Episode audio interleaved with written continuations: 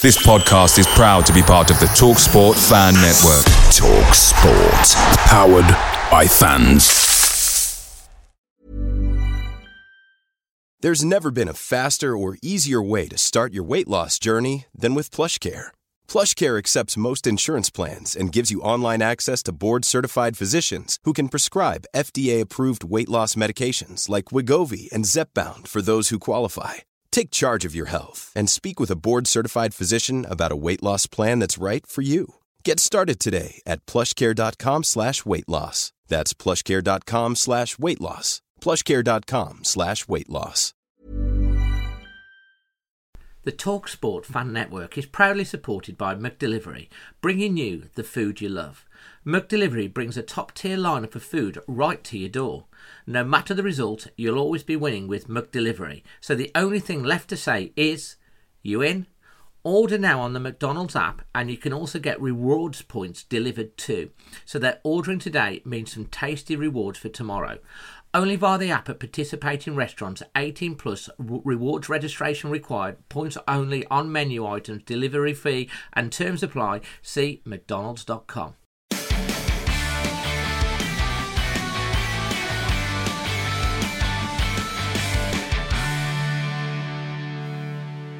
Uh, good evening, everyone, and welcome uh, to uh, Always Wolves Fan TV and podcast. Um, this will go out on our podcast as well. I think it's episode something like 204 we're on now, which is great. And I am joined tonight by cheerful Chris. I'm liking your, your top, Chris. What can we see a full thing of that? Is that a wolf? Yeah, it's. Uh, I've had it off um, Twitter. Uh, some guy selling them on Twitter, and and um, I bought I bought a couple of them. One's well, you, you're trying to look as with it as Sooty. No, Sooty's gone to the old classic um, stuff. Yeah. So this is this is my wolf hoodie. I'm like into it. I like one it. One which you got the North Bank on with a curb symbol as well. But yeah, that's cool. And Josh, um, who needs apparently, if you're telling me before we went on, he needs a nickname to because he's been on a, a, lot. So it needs to be something rhyming with J for Josh. Um, we've already got Joyful Gene. So if you've got an idea of a nickname for Josh, just put it on. And what can we see your uh, what's on your uh, top? Just Jack and Jones. Jack and Jones, mate. Jack and Jones, Josh. Jack yeah. and Jones, yeah, rocking it. How are you, mate? All good, all good. Thank you very much. Just uh, back from the gym on the treadmill because I got a bad bad chest, so I haven't run outside tonight. So I've just gone indoors. I've been playing five aside tonight. Uh, very good game of five aside. Scored three, maybe four. We won 10 8, so I'm quite happy about that. Getting the old ticker going. We've got Sutty, who's got one of the, again, rocking one of his 125 uh, t- uh, tracky tops. He's got the old feeler on tonight, mate. Yeah, Always, Dave. Always. And then we've got Lewis um, looking very sharp, mate. How are you doing, pal? I'm all right, mate. How are you? Yeah, I'm good. Everyone's saying hi in the thing. So tonight we've I've, I've tried to get a, a cross section of fans uh, just to talk a little bit about the uh, the statement that came out today from uh, Wolves Sporting Director uh, Matt Hobbs. I am going to put it on the screen in a moment for those of you that are watching or watching this back on catch up. And I am going to read it out in full for those of you that are listening on the on the podcast, and then we'll get stuck in with um, how the, uh, the what the panel how they are interpreting uh, what Hobbs has got to say. So let's first of all get it up on the screen um, for you, and then I'm going to read it out, which is why I've got my glasses on. Can you see that, Mr. Hobbs? Outlines January plans. So it, it begins. Wolves uh, Wolves January uh, transfer window is now open. Uh, sporting director Matt Hobbs has spoken about where the cl- the club stands in the winter market, which is obviously the January transfer window. He first of all goes back to say January 2023 was a successful window for the football club. They made six signings, providing a mix of experience for the present and potential for the future, which helped Wolves retain their Premier League status and continue to move in the right direction under Gary O'Neill this season. He then goes on to say during the summer the club was in the club was clear in its desire to comply with the Premier League's profit and sustainability rules, FFP. And with other sides starting to face sanctions uh, for breaching those rules, that approach remains moving into January 2024. Hobbs have said we've had a really good start to the season. Gary, the staff, and the players have done an unbelievable job. And if we can support Gary in the market, we will. But we're trying to be a self sustainable club. We dealt with the most pressing profit and sustainability issues during the summer in a positive and proactive way. So while Gary knows we'll support him if we can, we're also not going to put ourselves in any danger whatsoever. If players have gone out on loan, we can look to replace them, but they have got to be better than what we've got. The boys have done unbelievably well, and we've got some talented young players coming through who want more minutes off the bench. But if we can improve what we've got and help Gary and the squad be more competitive, then we will within the financial position. Let's focus on the players we have in the building. Gary has spoken about developing the players that are here, and I think all of them are improved under him. And that will continue to be the case. A lot of times, solutions lie within, but if we can help him, we will, of course. It goes on to say we have used just 23 players in the Premier League this term. No club has used less, which illustrates the consistency of O'Neill's group and the work of the medical team. However, the head coach will be without top scorer Hee-chan Hwang, regular left wing back Ryan Aït-Nouri, and midfielder Boubacar Traore for some time of January and possibly February as they're on international duty. Their absences present, however, an opportunity for others. Over the festive period, Santiago Bueno and Tommy Doyle, to name two, seamlessly played regular starters in O'Neill's starting 11, and Hobbs is keen to focus on the whole squad and those supporting them before looking at any potential wings. It's about the long term strategy of self sustainability, he said. We've got a lot of employees at the football club that we are responsible for, a lot of people who work hard and do great jobs. If you look at what Phil Hayward, head of performance, head of high performance, and Kay Wynn, first team doctor, and their team have done, they've ensured we've got one of the best injury records in the league. It's about building a whole club rather than looking for answers in the transfer window and being reactive. If we have the right plan, have the right staff, and all work together, then it's a much healthier way for the club to evolve. While Sasa Kalajdzic and Fabio Silva have been allowed to leave early in the window after limited game time, Wolves have done their due diligence on potential targets that may come to fruition later in the window. He goes on to say, We've been looking for a while, but the market is restricted. There's not a lot of business going on and not a lot of players available. You're not going to take a player from a team starting 11 as no one wants to make themselves weaker. Also, if you look at the amount of minutes Sasha and Fabio have played between them, we're not looking to replace a lot of minutes. So there's not an immediate rush. We do want to bring someone in. They've got to be the right person, but it's not easy when we're trying to find the best players clubs aren't using. There's no rush. As big clubs clubs will spend money, other players become available. You don't want to move too early, and better players become available later in the window. We need to find the right person to add to our squad for moving forward. Our net is very small because three or four other Premier League clubs are also looking for a mm. centre forward, and you're taking them from someone's bench from an unknown market, hoping they adapt quickly to the Premier League. That's the statement. I'm going to go first of all Chris, uh, to you for your uh, how you your interpretation of that. Uh, it's quite a lot to pick out of it, to be honest. Uh, I don't like a lot of it, to be fair. Um, I think there's a lot of smoke in there. Um, he's mentioning there that we've used just 23 players. Four of them have now disappeared. So effectively, what he's saying is we've got 19 players in the squad. He says, "Well, let we'll only let players come in who are better than what we've got. Well, we've dispersed some of them because, quite frankly, they're not very good. So the bar for them to jump over to be better isn't really that high, in my opinion. Um, what I wanted us to be doing in this window is getting rid of this deadwood and getting some money back in and and planning better and getting some some signings in. We've got too many, you know, Guedes, Silva, um, Sasa. These players, it's clear they're not going to make it for us. Uh, I mean, we're talking about Silva and Sasa coming back in the summer, but I, I think this is telling us as fans they're not in the plans, and, and well, if they're not, let's move on. We, we need to move on from the the two, three, four bad windows of signings that were, I call them abject, on uh, promising signings that haven't delivered. You can go through them. Cutrone, there's uh, signing after signing. Yeah, there's we, yeah, and and we need to move on from that. I know that, but moving on from it is getting them out of the club, getting some revenue in, and looking elsewhere. I think the manager's been um, proved himself enough now to be afforded a chance to get a bit of money and go and find his players and develop his squad more. And uh, I'm not, I'm not quite sure this statement is saying he's going to do that. To be honest. Okay, Chris, thank you very much. We'll come back to you uh, for a bit further uh, insight in a minute. I'm going to go to Lewis, then Sutty, then Josh. So, Lewis, over to you first. A younger fan.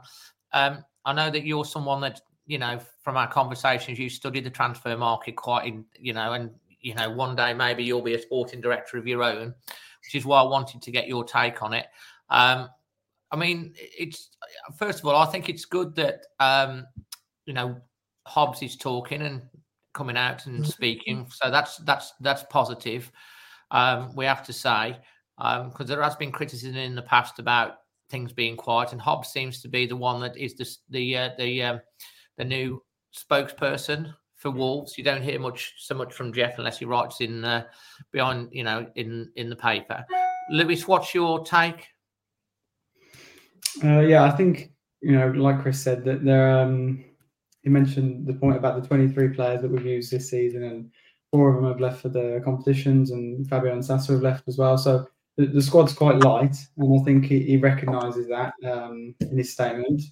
Um, I think that you know he, he, speaks about how the club wants to be competitive and, and be self-sustaining, but it's difficult to do that with you know so few players that Gary seems to be uh, keen on using. I think uh, Jack made a really good point in the the episode uh, on Sunday uh, when he spoke about him only using uh, three players from the the bench. Um, yeah, is the most he's used all season, I think. Yeah. Um, and you know, with the introduction of the five sub law a couple of seasons ago, you need a bigger squad, um, and you need to be able to use players because you know I really like the work Phil Hayward's done. You know, since he's come back, I liked it so much when Nuno was here. We always had so few injuries, but eventually it will really catch up to you if you have such a small squad that you're constantly relying on. Um, so you know, you know whether that like there's going to be times when players you know are either suspended. Um, yellow cards are given out so much more this season. It feels like where players have a, a one match ban for five and then it's two for ten. Um, so you know you need to have players where uh, who, who can step into the frame and really live up to the same or similar quality as what, what you're replacing. So I think nowadays you need a squad of about 17 or 18 players, all of the you know starting lineup standard. Um, and at the moment, we don't have that. And I think it, it's uh, you know I appreciate Matt coming out and, and saying that openly that you know we have got a small squad and admitting to that. Um, but it, it's expensive to replace that that quality players nowadays. You know, it's everybody would like depth and things, but at the moment, it, it looks like at least in this window, we're not going to get that, um, and it's a shame because I think we do need that. Fantastic, uh, Sute. Um, oh. It's the old self sustainability thing that keeps cropping up, Dave. That I keep preaching. Well, yes, the club will always be there, which ultimately we all want. We don't want to go bust, do we? just dug ourselves out of a complete load of shite, let's be honest. But also, let's be honest here, this is because of absolutely shocking recruitment at times, Dave. We have blown somewhere in the region of 200 million pound on utter rubbish. So we've put ourselves in this position, Dave. And when you're talking about the 200 million pounds of rubbish, what players are you referring to there, for example? Well, you got you, you can't just take the um uh the the signing fees. It's got to be the whole contract. Yeah. Yeah. So if you take the likes of Young Silva, there's 50 million pounds straight away. Then you go in uh, to Guedes. Guedes will probably be on 80 grand a week. Yeah. So there's another 40 million. So there's half your half your 200 million and, and there'll be there'll be lots of players. I bet you it's not far off two hundred million pound. I think, Now- I think you, I think I think you're probably right, and I think um, that is part of the reason why they're now going down this new route. I mean, you said Absolutely. yesterday Wolves' best signings uh, since they've been promoted are all within the sort of five to twenty million price Yeah, bracket. they are. We don't have a good record, Dave, of spending big. Cunha, I like Cunha. I still think we overpaid, but we didn't have a lot of It's- choice. yeah, People, people knew we were desperate, and it was money worth spending because it's kept us in the Premier League. But um, I- I'm very skeptical of self sustainability because at some point, what happens is, and it'll happen to Brighton, it will happen, all these bargains will disappear or they won't come off, and you'll find yourself in the mire and you won't be able to get out of it. And all of a sudden, you've sold your really good players and you've got your cheaper players in, and they won't be able to cut it, and you'll get relegated, and then you're in trouble. Self sustainability has never won anything. You have to have the balance. You can't just go on record and say, we are going to be self sustainable. It will not work. So, i.e., what he's saying, what he's gearing us up for here, Dave, in my eyes, how I read it, is we're going to be self sustainable. So get ready because Pedro Neto will be gone in the summer, which I think most of us expect. So we're going to try and get um, as much as we can for him. Uh, But on as Pedro well- Neto, before you carry on, yeah, I mean, it's gonna there's probably gonna be a bit of a bidding war on him. But you know, what sort of price would you accept for Well, as, is- as a this Wolves is- fan and go, yeah, okay, fair enough, we've got a good deal on him.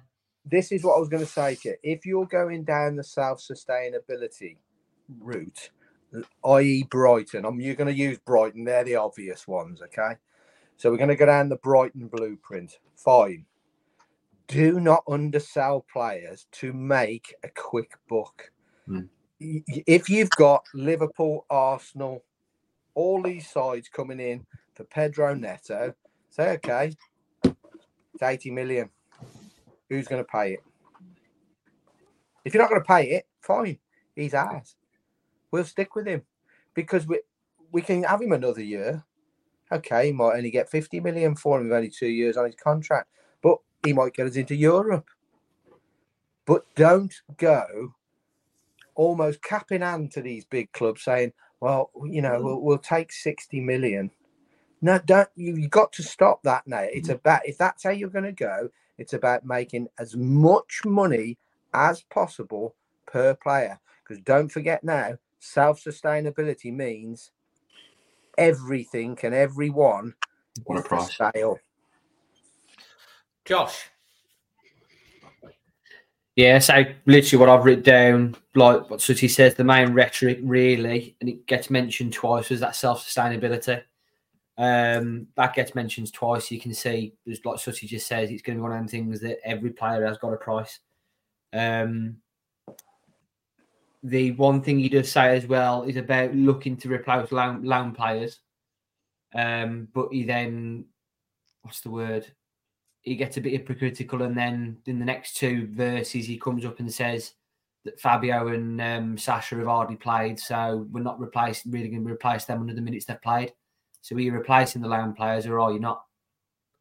That's the uh, the one other thing I picked up. But the only thing outside of the um, press release from him was the interview from Gary O'Neill. Was it two weeks ago? where he come out and said he knew the situation he was in. He knows about January.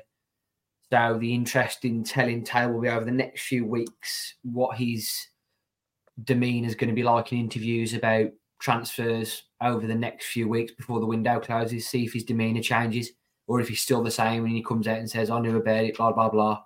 But then the telling point will be the summer. Looks to see if his attitude changes in the way he takes interviews come the summer. If you start to see him get sharp, shirty with answers and stuff, or say, "Oh, we need players," then you know for the fact last summer's just gone. He's been told this year, like he's what we already know. He's been told. 'cause He's come out and said it's going to be a case of crack on, keep us up. We may need to let players go, and he knows that because he's come out and said it. The telling tale will be this summer coming. How his attitude will be in interviews come the summer regarding transfers. Absolutely. Dave, yeah. Dave, just really quickly, I know I've just said that everybody's for sale. If he manages to pull off a minor miracle and get us in the top half, Mm. even he's got a price.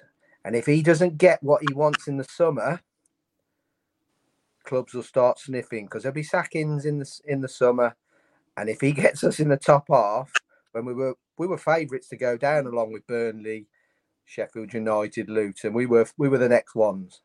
So if he gets us top half, tenth, 9th, eighth, the vultures will start circling Dave, and he's got a price as well, and they'll sell him as well. I think right. I think everyone like uh, has got a price, and I think that goes for everyone pretty much at most clubs.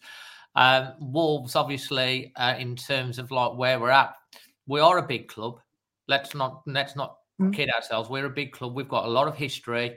Um, you know, we're in the Premier League, but obviously there are bigger fish in terms of like it's it's t- in terms of revenue. Your cities, your Uniteds, your Chelseas, your Tottenhams, your Arsenals. You know, if you look at a fan channel from, um, say, for Arsenal or something, they've got like probably a million subscribers or something like that. That sort of tells you the money that's spent from commercial partners on their team and stuff like that. Um, you know, Wolves are where we are, which is why they've talked about going down the Red Bull model and bringing in revenue. But like, you know, that's for me is still not very transparent on where that money feeds into the club to to grow those extra things, the esports and things. You got Fosun Sports. The one thing that we've talked about, and and Chris, and especially you spoke very passionately about um, the wasted transfer money, the decisions that were made and stuff like that under Sellars when and Jeff. Jeff seems to have taken a little bit more of a a back seat and sort of given Hobbs a lot more control. And I think we have to also, as much as we're going to give Gary O'Neill a lot of credit and he's changed a lot of people's views. I mean, we're talking here like people coming on the channel after six guys saying he was a PE teacher, he doesn't know what he's doing and he needs to go now. And now, Sutty, you're talking about like other clubs are coming in. I remember listening to a radio station just last week where they were talking about manager of 2023, and Gary O'Neill was the one they picked because of what he Yeah. did at Bournemouth and what he's done with Wolves. So he, he- you know, he's proved a lot of people wrong. And I think Hobbs, Matt Hobbs, um, I think we have to give him a lot of credit as well um, because he took over after Sellars. He got, you know, got the players in, which he referred to in 2023. We spent a lot of money in this time last year, and we kept us up in the Premier League. Matt under a lot of pressure uh, and a lot of discord and a lot of fallout, and with you know Lopetegui doing all his thing, and everyone, the fan base divided and arguing with each other. He kept a cool head, um, and he was also responsible for appointing uh, Gary O'Neill. So so far for me, Matt Hobbs has done a good job. Um, I think so far in his tenure, uh, and it seems like we do have the sporting director and the manager, head coach that are you know on the same page. Now, I think it's clear because of the great job that Gary O'Neill has done um, so far this season. Let's face it, we're tenth. We could you know, we're eleventh, just behind Chelsea on goal difference. Twenty eight points. We need another ten points, another three wins for the season. There is not the panic that there was this time last year, and I think that's given them a little bit of um, clear blue water to really manage through this window. And then, as as Josh has mentioned, I think the summer transfer window is going to be very, very important in terms of outgoings and in, incomings. And I think they're really focusing, which is why they're only looking at loans, maybe in the like a Danny Ings or someone like that coming in, um, and maybe a, a loan with an option to buy if someone does really well. As Wolves under Nuno did in, use very, very well. How many times we brought someone in on, on loan and then we bought them because they looked like they fitted into the makeup of the squad that they wanted to do, which you know, I think is positive. And um, I do think that um, there will be some people coming in later on the window. I think he's alluded to that. They're waiting for the transfer window to start moving when the dominoes start to move when a, a big player moves it they bring someone in it means that they can release someone else and then the likes of wolves can bring someone in. So i think we'll probably see a little bit more movement in the the last two weeks maybe the last week or even the last couple of days with a loan signing coming in. Um and i do think one eye is also on uh, the summer. And the other point that I'd like to make, which refers back to uh, to what Josh has said, if Gary O'Neill has um, got us into the top half, which is progress on 13th last week, and maybe we've had a cup run and we've beaten Brentford and we've knocked uh, we've knocked the baggies out, and we've got a home tie maybe in the uh, in the in this last 16, and then we're into the quarterfinals. Who knows? Gary O'Neill has got every right then to say, look, I've done this with that. I and I want to do this in the summer, and that's the key key point for me, Chris. I'm not so sure it's like that, Dave, because at the end of the day, we've got to be we've got to be honest and open. The guy probably was very grateful to get the job, and and there's going to be a bit of him that still probably thinks that he he he doesn't seem to me as a you know very dri- not no he's driven but um career minded guy that you know it's career above everything. And i i don't think he will he won't rock the boat like lopetegui did because he wanted to um you know drive on and show his his ego in his position and the club wasn't able to match it and that's what happened. And i don't think o'neill I don't think we'll get the histrionics from O'Neill midway through the season. If we finish eighth and have been knocked out of the semi final of the Cup and we're all happy at the end of the season, I don't think he's going to go in there and say, right, back me or I'm buggering off you. No, I don't think I'm not saying that, but I think what he'll do, he'll have a lot of credit uh, in the in the bank and they'll see what he's done and he will have a lot more influence in helping that bring uh, players uh, that he wants. And I think Hobbs and him are already talking about that anyway. I mean, I think they're already looking down the line. I, I don't think any of those things we said about going, you know, eighth and in the cup would differ from if we stay where we are now by the end of the season. I think the club. Right, if, we finish, if we finish 11th, it's still progress. Yeah, I, I think that. Um, there, there was something I didn't say before. The analogy used about um, we're using a small fishing net, I really don't like. Um, no, I know, don't like that either. I, I think, I think we should be using the best bit of bait we've got on our hook to attract the player that we need to complete the squad. I, I don't think we should be using the mindset. Well, we've just got to see what we can catch here in a small net because you know we're we're wolves We're fishing for crumbs. We're actually in a credible position now, and I think I think I, I, I don't know whether that's come out wrong, but it, the mindset in there tells me well we're not going to be able to compete, Bill, so let's not bother.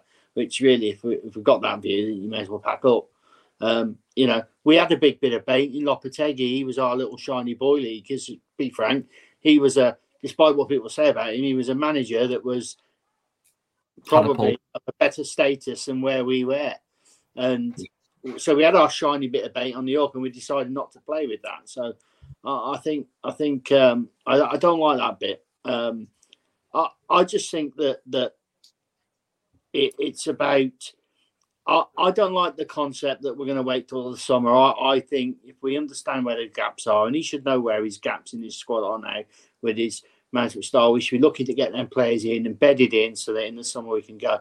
I'm amazed we haven't brought um, Chiquinho back from his loan because he's playing absolutely fantastic. And you know, I think you know to be fair, he was playing well for us before he went on loan. He, he uh, went to Stoke. He went to Stoke and failed. Yeah, but I think that might be more to do with the club because where is he at now? He's in some um, club in Portugal, and he's he's playing absolutely. What and what league are they playing in? He's in the top Portuguese in league. the Premier League. He, he, he skimmed about four Benfica players last weekend and made them look stupid.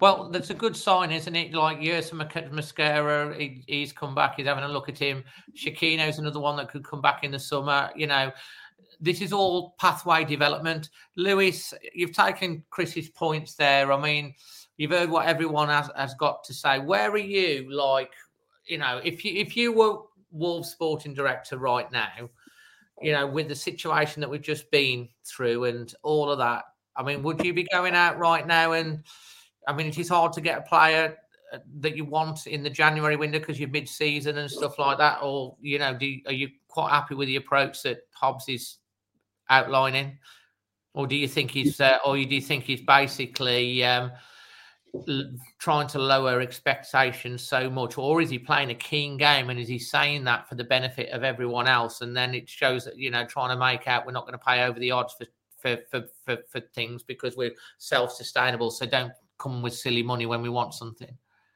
Mm,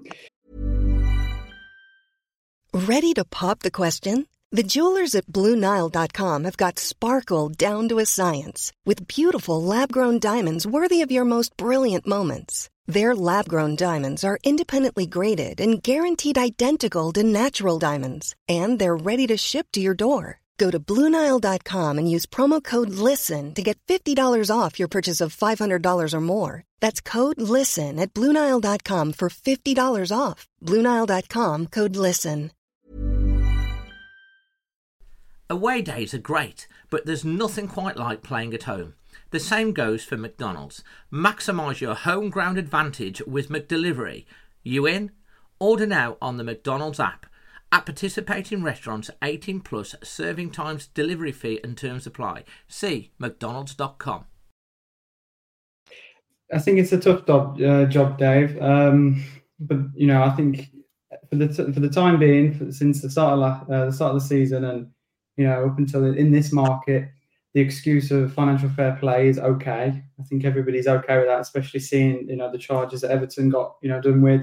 I don't think anybody wants us to risk losing points. So for now, what he's saying of you know we can't really spend as much as we like. You know, if we did have it, and we want to make sure we get the right players and I can take those points completely, and I would probably, you know, feel the same way. Especially the Premier League seems to be taking a much more proactive stance on financial fair play lately, so I can accept that. Um, I think there's one player in particular that I think perhaps they wanted last summer um, in the Italian league, the Dia from Salernitana. Salernitana. I can't say it. Um, he's a Senegalese player. He's 27. Um, he- he's a striker. He's, he's, he's a good player. You know, I've seen, seen some clips from him. Um, I think if they had the opportunity to sign him in the in January, they would take it. But I don't think he will join in January because he's gone to the Africa, African Cup of Nations with Senegal. Um, I think at the same time, I don't see how he fits in at the moment because you know I spoke a few weeks ago. It seems that Gary's favourite formation is four four two, and that requires Hwang to be on the left um, when we don't like uh, when we don't have the ball when it's defensive, and we- go to a five three, uh, five two three, and then obviously he goes into the kind of striker's position uh, alongside Cunha when we do have the ball.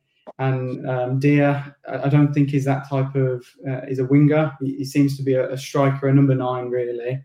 So uh, unless you're going to drop Cunha, which I don't think he's going to do, because Gary seems to really like him, and he also likes Hwang. Um, and Sarabia's playing so well. Neto's coming back, so I think it's a big job to fit him into the squad. Um, so I don't see Dia signing. Um, I think depth is is the best thing we could do. Uh, you know, a few people spoke about the six month loans or you know a six month contract. I think this is a really good option. I mean, Tottenham have just signed Timo Werner uh, on a on a similar deal. I don't expect us to be making this kind of deal. You know, he- he's a, a player that's uh, whose ambitions are above us. He wants to probably play in, um, in in top European competitions. But everybody is saying that the deal makes so much sense because it's six months. He'll come and he'll play. If he's no good, they don't need to buy him. Uh, and if he is good, they've got the option to buy him for I think 27 million euros. So you know it, those those kind of deals as well that you spoke about in the past. Loans really can be an effective way um, to, to measure out players. Uh, You know, so many players that we mentioned. Um, you know, Fabio Silva, Patrick Cutrone, even Rafa. They come and they arrived on permanent deals, and unfortunately, they're not able to adapt to the league. You know, they'll go abroad and they'll play well, um, and, and they're good players. But, you know, even Rafuno, I told I told you before, Dave. He told me personally that he can't do it in England, and he's happy to tell you that. There's there's players that are so good elsewhere but they just can't do it in England because the league is too tough. The way it plays. So I, again, I can see the point that Matt makes that he wants to sign the right players from. Um, you know, you know, you don't want to sign players that are sitting on the bench and not good enough in the Premier League, but at the same time, you don't want to risk signing a player that, that can struggle to adapt to the Premier League from abroad.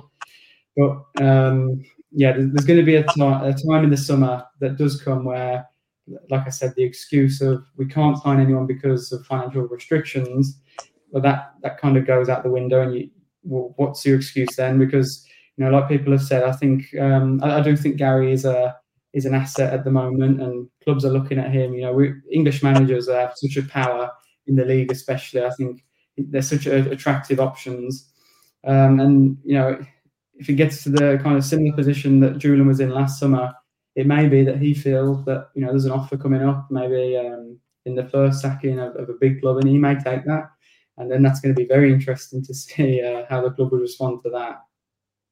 Well, very well put, uh, made points.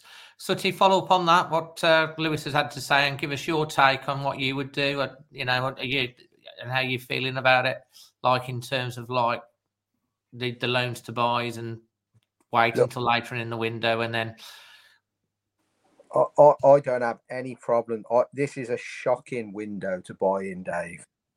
You're either so if you're where we are as a mid-table club, um, it's I think it's even more difficult. But if you're at the bottom of the league, you have to buy.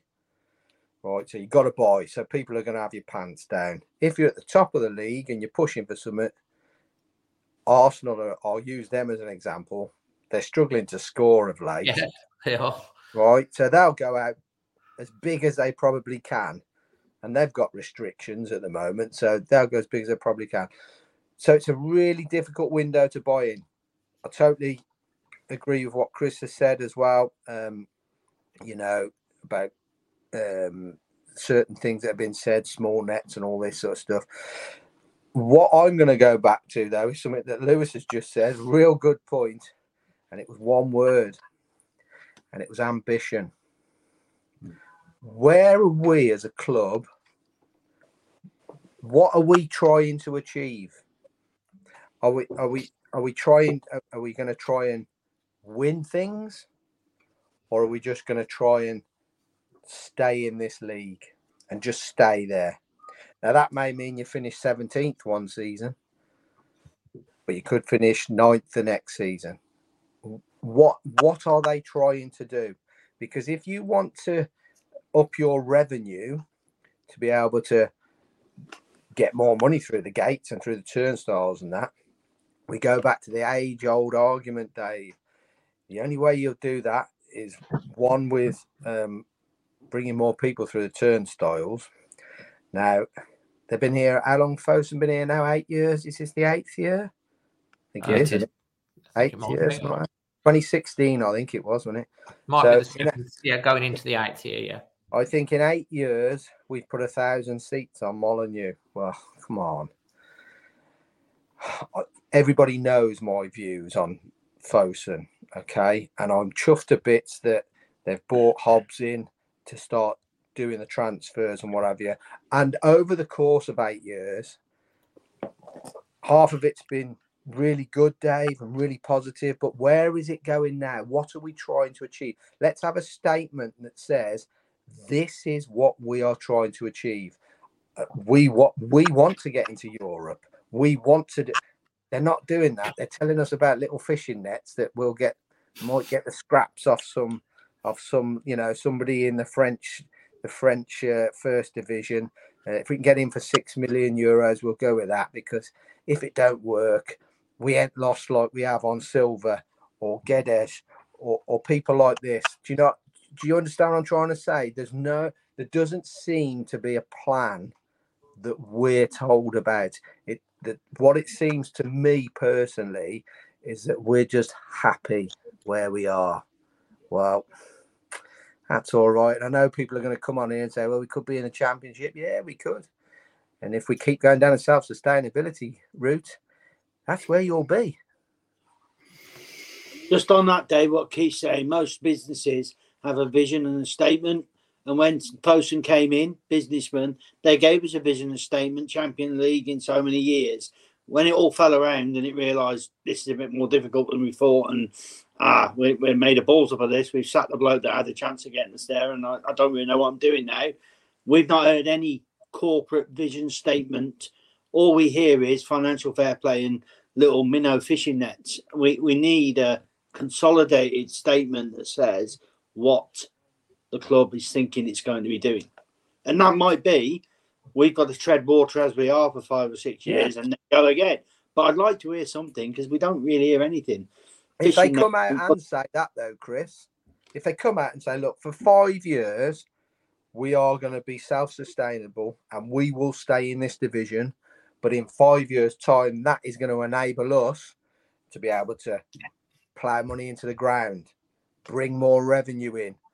Uh, It's a long-term plan between five and seven years, but we'll have Molineux up to 40, 45,000. I don't know.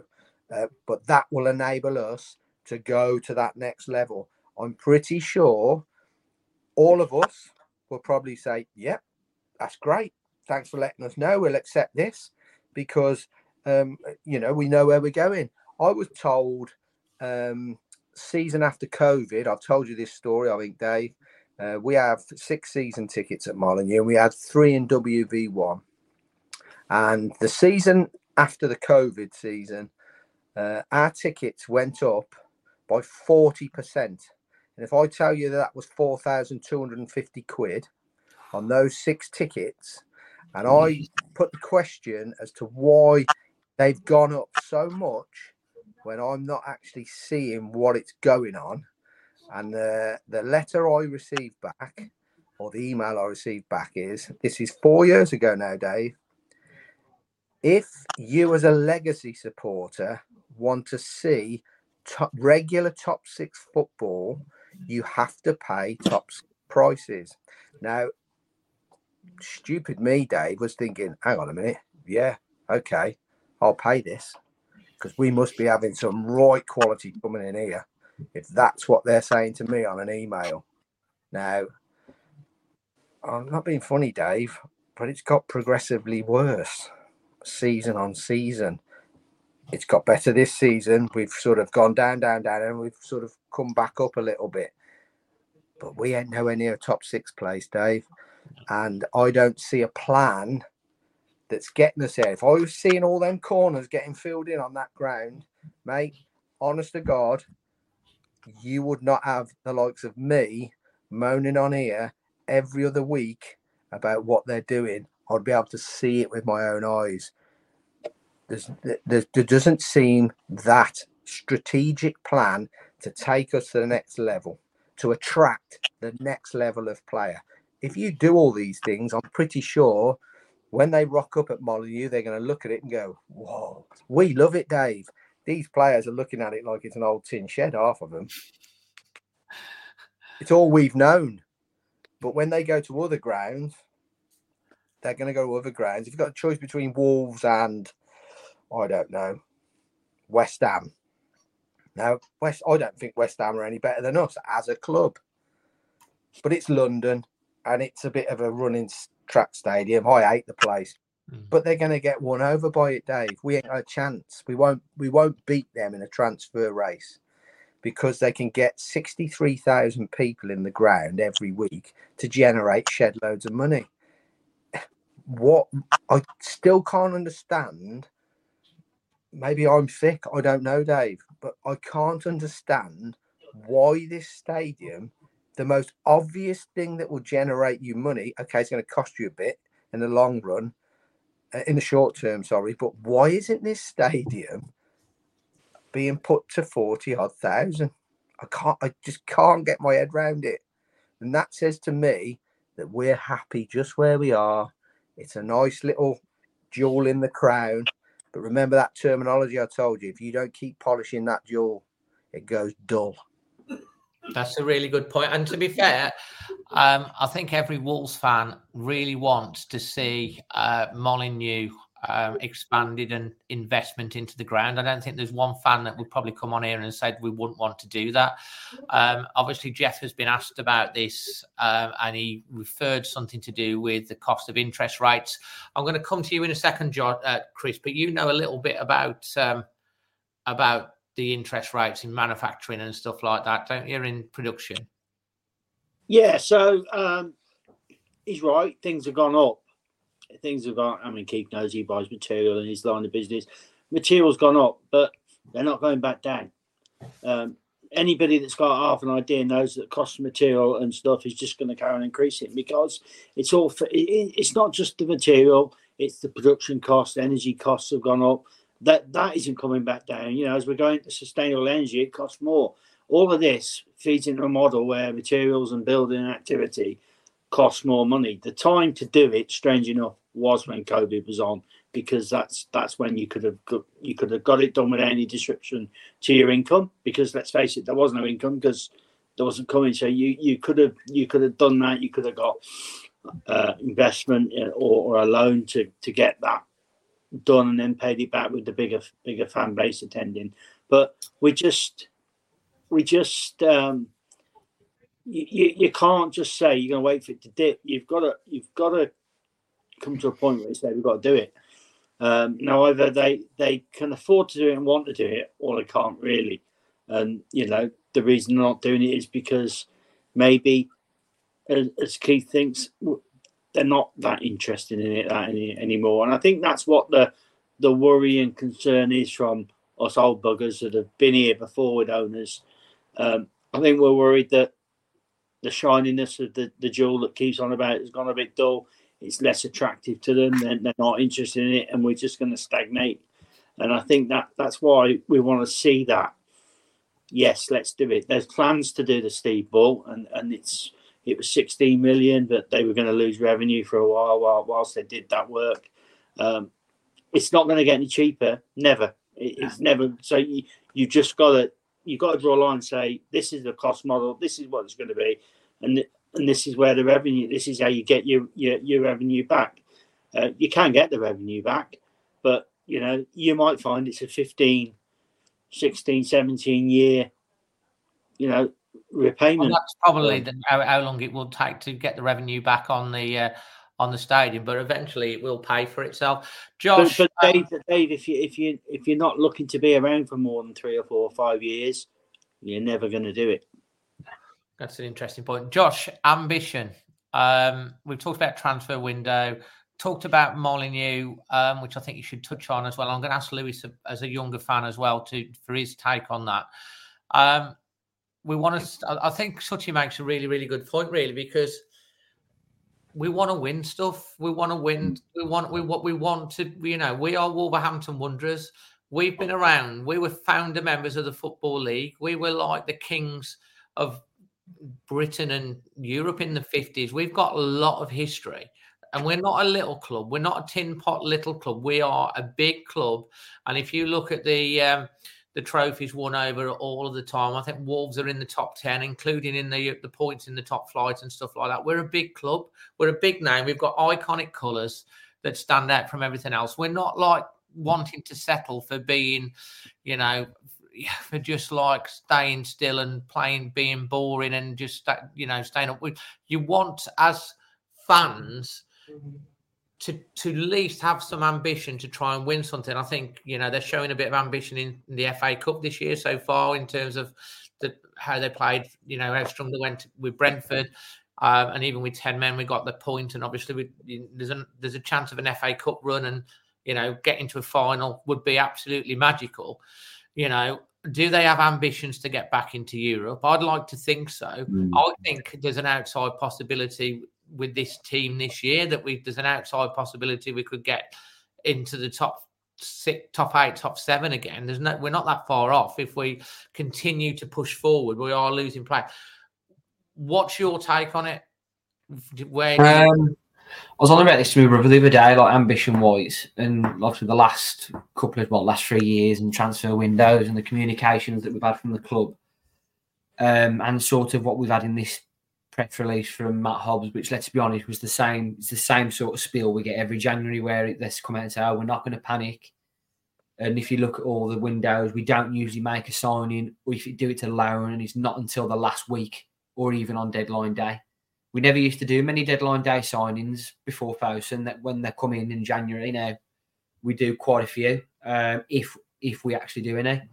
But ambition wise, on all of that, what I've just said, and I was on a it with my brother the other day, and Keith alluded to it earlier, it does look like Fosun, from what we've heard, are happy to let us dwindle between 17th and 10th every year and like be like a Palace oh, the last few years, be like Bournemouth used to be, be like Burnley were, Fulham were big ones for it until they started yo yo in between the Championship and the Premier League. And look what happened Leicester, Stoke, all the teams I've mentioned. Southampton. Southampton used to have Southampton had this sustainability model of bringing through great players. Yeah. Eventually, the players that they bring you bring through don't work, and you end up in trouble. We've seen it many, Well- many, many times. We don't want to be in that position. We David, want- common denominator between all of those sides Josh has just mentioned is they're not in the Premier League anymore. Yeah, every t- every team started. Lewis, um, younger fan, um, what do you want to see from the owners in terms of like ambition, and what is your take? Um, I mean, how old are you, Lewis? 20 Dave, yeah. Twenty. Um, and I, I You- liked the point about Southampton actually, because at the time when um, we sold Jota, um, I really likened how we were to how Southampton was because Pochettino had been at Southampton, then he obviously went to Spurs. Nuno had went to Spurs too. Um, Jota joined Liverpool the same way Mane joined Liverpool. Obviously, we didn't have a Van Dijk um, at the back but I really did see a lot of similarities at the time between ourselves and Southampton. I was, you know, they had also had a Europe run. Um, you know, I, I had a, I kept an eye on how they were doing. You know, as a, as an idea of where we could end up in a few years, because there, like I said, there were so many similarities going on. Um, I think it's so difficult to break into the top six, and I know that that was obviously what Sutty received in the email, but whoever sent that at the club wh- whoever works in that department who sends those emails, they have no idea of Jeff's ultimate plan. I, I can promise you, and that's not me because I know anyone. Nobody knows what Jeff uh, thinks, and Jeff has a boss above him, and that boss has a uh, boss above him, or the her her. Um, th- whoever sent that email needs to really apologise for that because the top six is such an impossible cast to break. For so many years, you can name the top six clubs in England. And I know the past few years, you know, Chelsea fell out of it because, you know, they've had a lot of turbulence at the club with Todd Boehly coming in. Um, obviously, Tottenham had dropped out with Antonio Conte last year. It was a really tough time for them. But generally, the top six clubs are the top six. So I think the ambition would be great, you know, to have that ambition and say, we're going to go for that top six. Like they promised at the start, you know, they did, they come in when they bought the club and said, we want Champions League in this many years. That means top four consistently. Ten years. That's a huge challenge. Um, and you know, I think for the next, and as you get higher up in the, your your goals, the challenge becomes harder. I think to, to get from the Championship to the Premier League is a tough step, but then to to beat the next thirteen top teams and get to seventh place, but like we did, well, that was just as tough. Um, I, And do I don't again know. the following year with a European. and we finished seventh that second season too, Dave. And had Arsenal not won the FA Cup, we would have been back in the Europa League, um, which I think would have saved us a lot of problems. I think we would have been able to retain Jota. We probably would have been reta- able to retain Matt. Um, so, so then everything's a lot different. Then you know you have a lot more money because of the TV rights. Um, everything looks very different. Had Arsenal not won the FA Cup that season, but they did. So you you know you can't chase ifs and buts. Um, I think you know to, to be consistently in the top half is a good ambition for at least the next five years. I know we haven't been for the past few years, you know, since Nuno left and even in his last last year at the club. Um, but I, I, I, I like the idea of clarity. You know, they were cla- the, the owners were clear when they arrived. This is what we want, and everybody got on board. You know, it was not like I said, it's a, lofty target to be consistently top four when the top six has been there for so long. Um, but I think you know, Chris and Susie, you mentioned that They came out and they just said for the next five years we have to be this club that maybe not everybody is as impressed with, but then in the next five years after that, then we can push on and try and break that top six.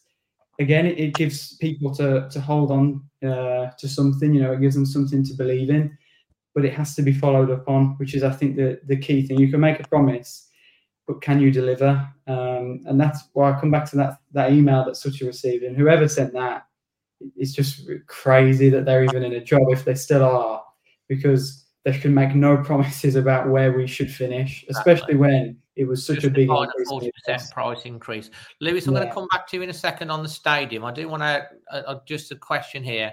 Uh, Llewellyn, Dave, when are you going to invite some Wolves stewards on the stream? I've followed Wolves for 55 years. I've seen the great, the good, and the rubbish. Just a thought.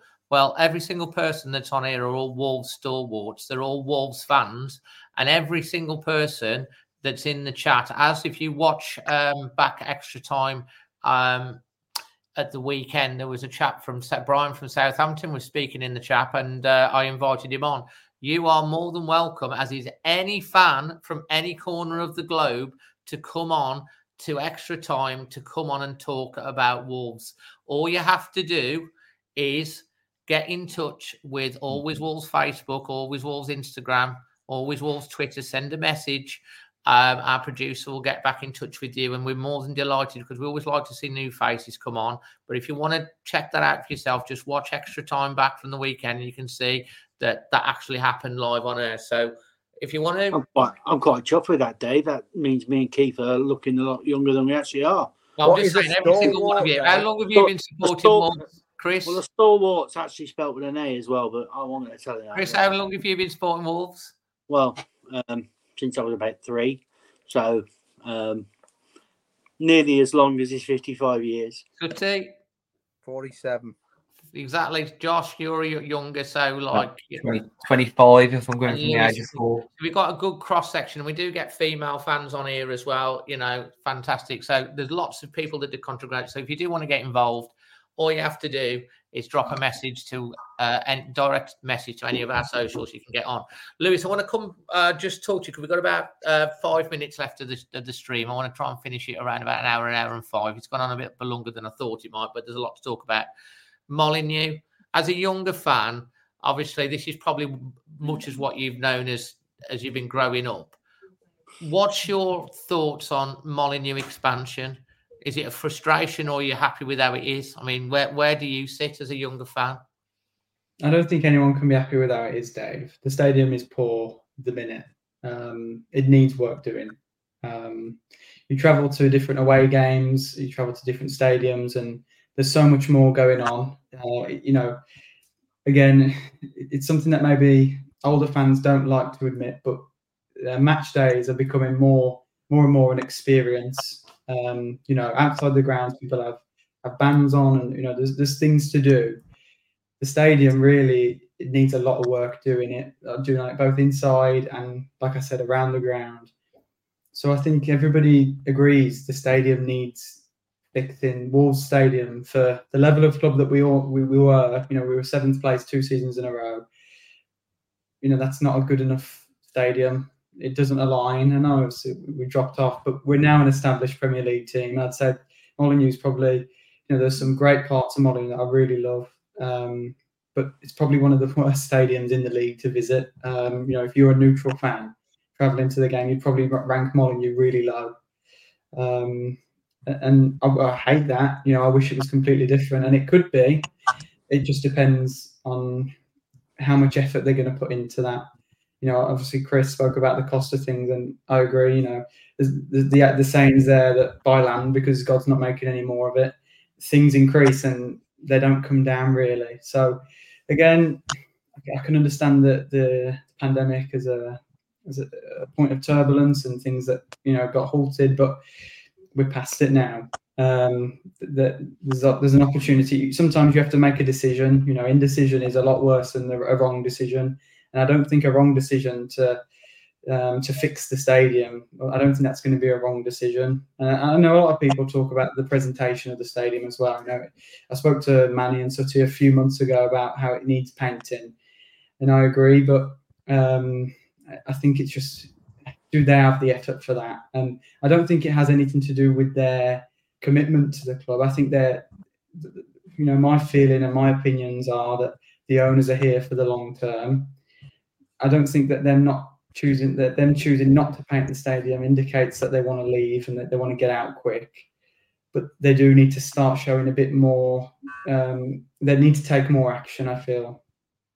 I think that's a really good point. I think that's the key question of like, if any of the uh, you know the Wolves board or anything like this, the Wolves fans are quite, um, on the whole, fairly patient.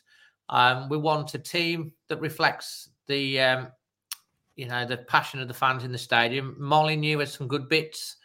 It has some awful bits. I talk to people in the Steve Bull all the time. The facilities are just not fit, fit for purpose in the Premier League anymore.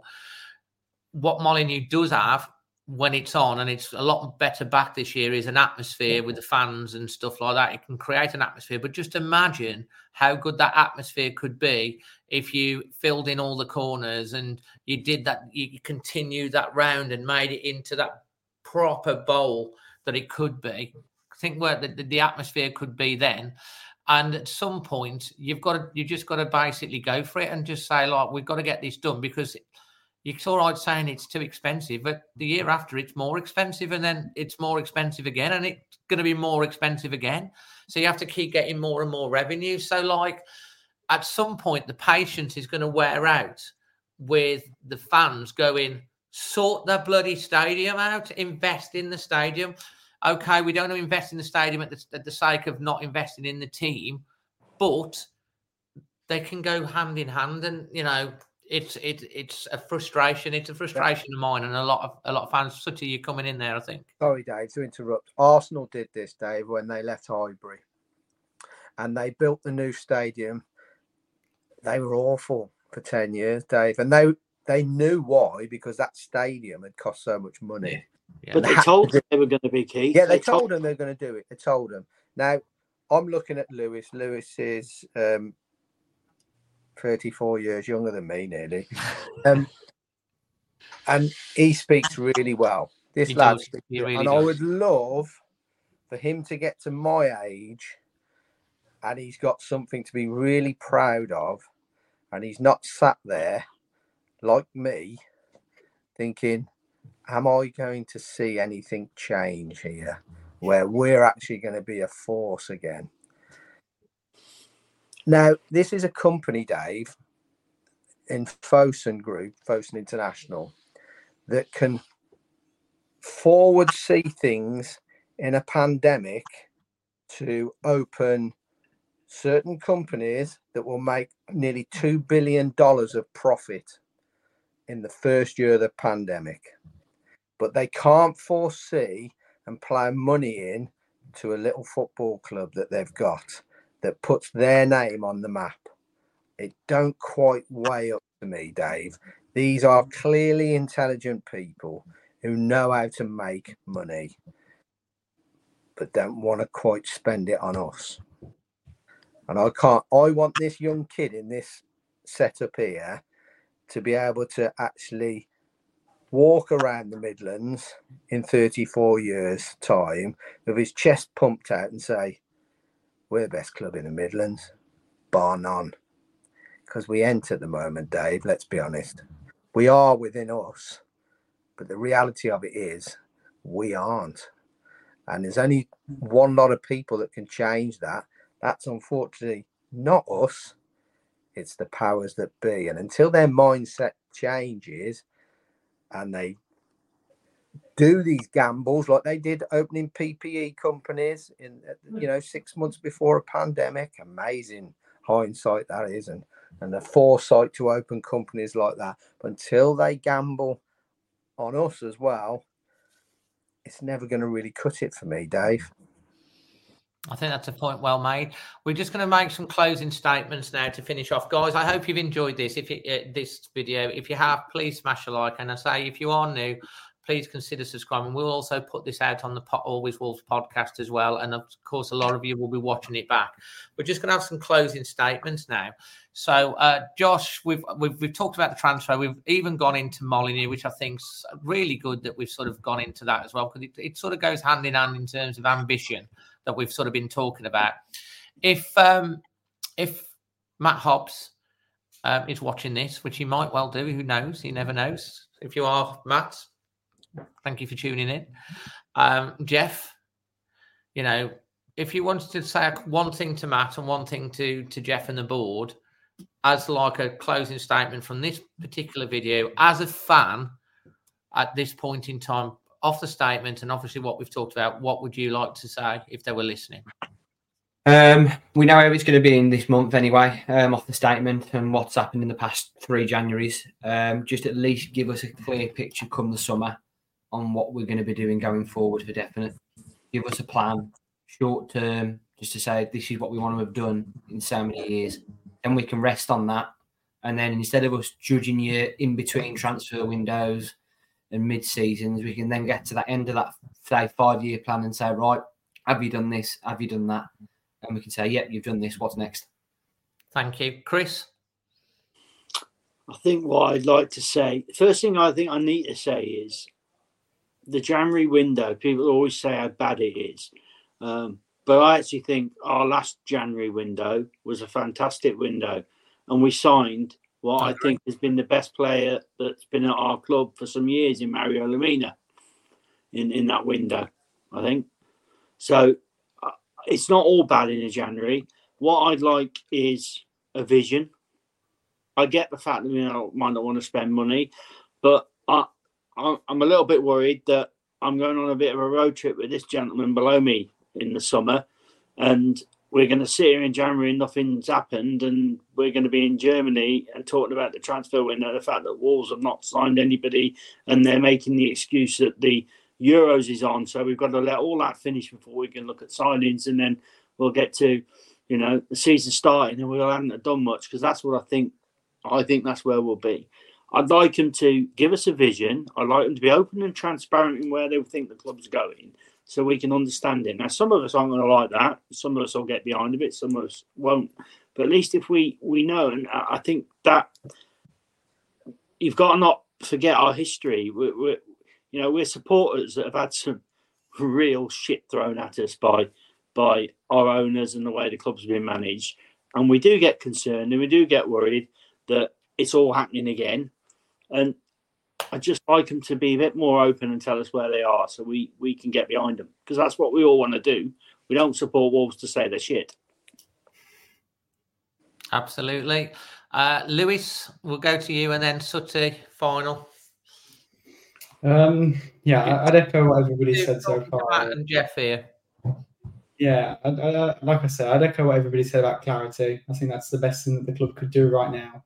I think like like Chris has mentioned, there's going to be there's going to be parts that, if they're honest, that people aren't going to like. But um, yeah, if people are open, then that's that's going to put people at ease more than you know not knowing what's going on at all. Um, I think be decisive is a, a big thing for me, especially in the summer. If, if you're going to take action, you have to take action. Sometimes there's going to be a point, like with the Fabio Silva deal. If he comes back from Rangers and hasn't scored enough goals and the interest isn't there, maybe the best option is to accept you made a mistake and move on. And the same with Guedes. You know, the, the loans, the contract is just coming down and down uh, in terms of his value to the club now. It, you have to sometimes just make a decision. You have to hold your hands up and say, the, the deal was wrong. We regret making it possibly, but we're going to walk away with what we can get. And then we're going to use the money that we're going to get to then go and take positive action.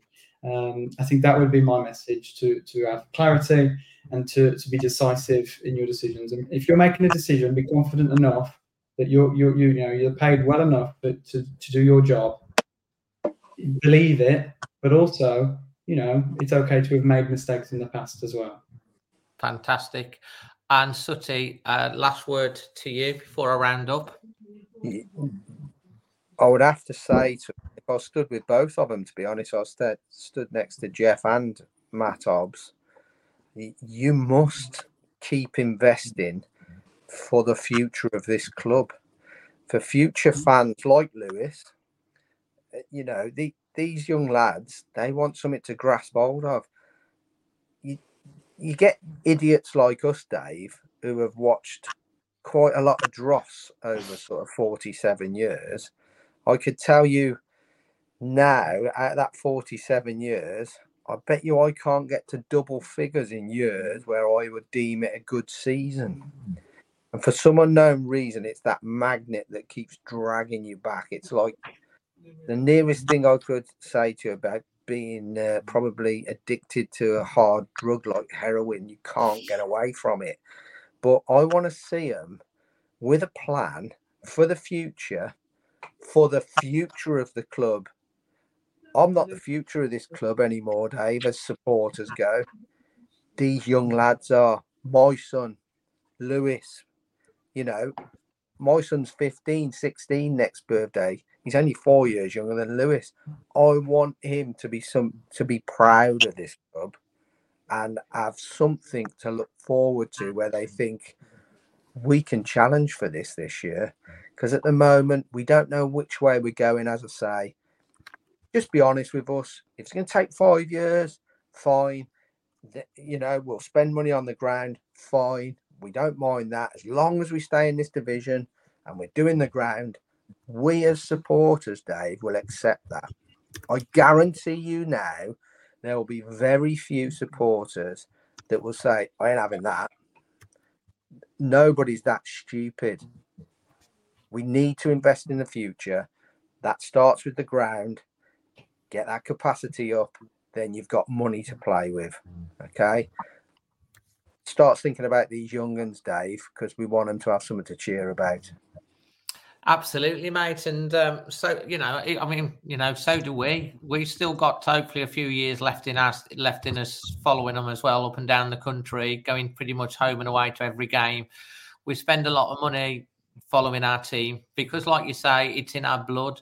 Uh, there's a sign on the stadium behind on the north bank which says this is our love and it know and it and it knows no division. That's true because like through thick and thin the fans will be there in 50 years in 100 years you know when the managers have gone the players have gone the owners have changed the, we still have the fans. And legacy fans however they refer to them you know we're not legacy fans we are the beating heartbeat of the club. We are the blood that runs through the veins of our club. Great. It's brilliant to see the young Koreans and stuff come over and all the international fans. I think that's absolutely fantastic. It's growing our brand. And I love to see them and I love to see the excitement and the wonder in their eyes when they come to Molineux. I think it's absolutely brilliant. But never, ever take for granted mm. The the the the, the blood, the heartbeat of of Wolves, which is you know the local fans, because that's that's where it's always going to be, no matter what. And I think in, in summary, fair play to Matt Hobbs coming out and coming out with a statement. Appreciate that, and I think we're all in agreement pretty much that so far you're doing a good job.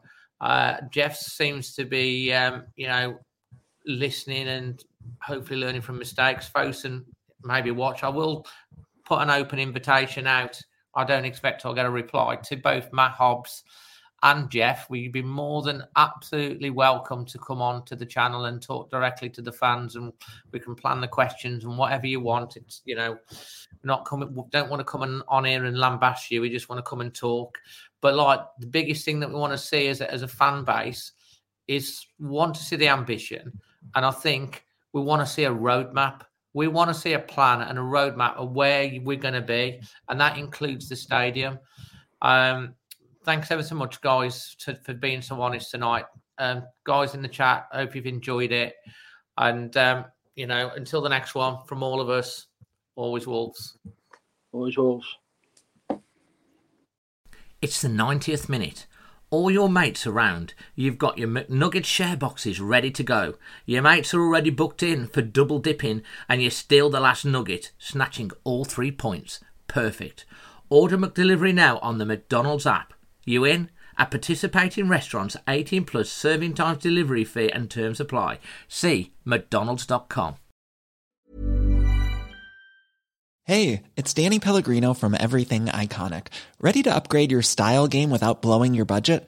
Check out Quince. They've got all the good stuff shirts and polos, activewear, and fine leather goods, all at 50 to 80% less than other high end brands. And the best part? They're all about safe, ethical, and responsible manufacturing. Get that luxury vibe without the luxury price tag. Hit up quince.com slash upgrade for free shipping and 365 day returns on your next order. That's quince.com slash upgrade. This podcast is proud to be part of the TalkSport Fan Network. Talk Sport. Powered by fans.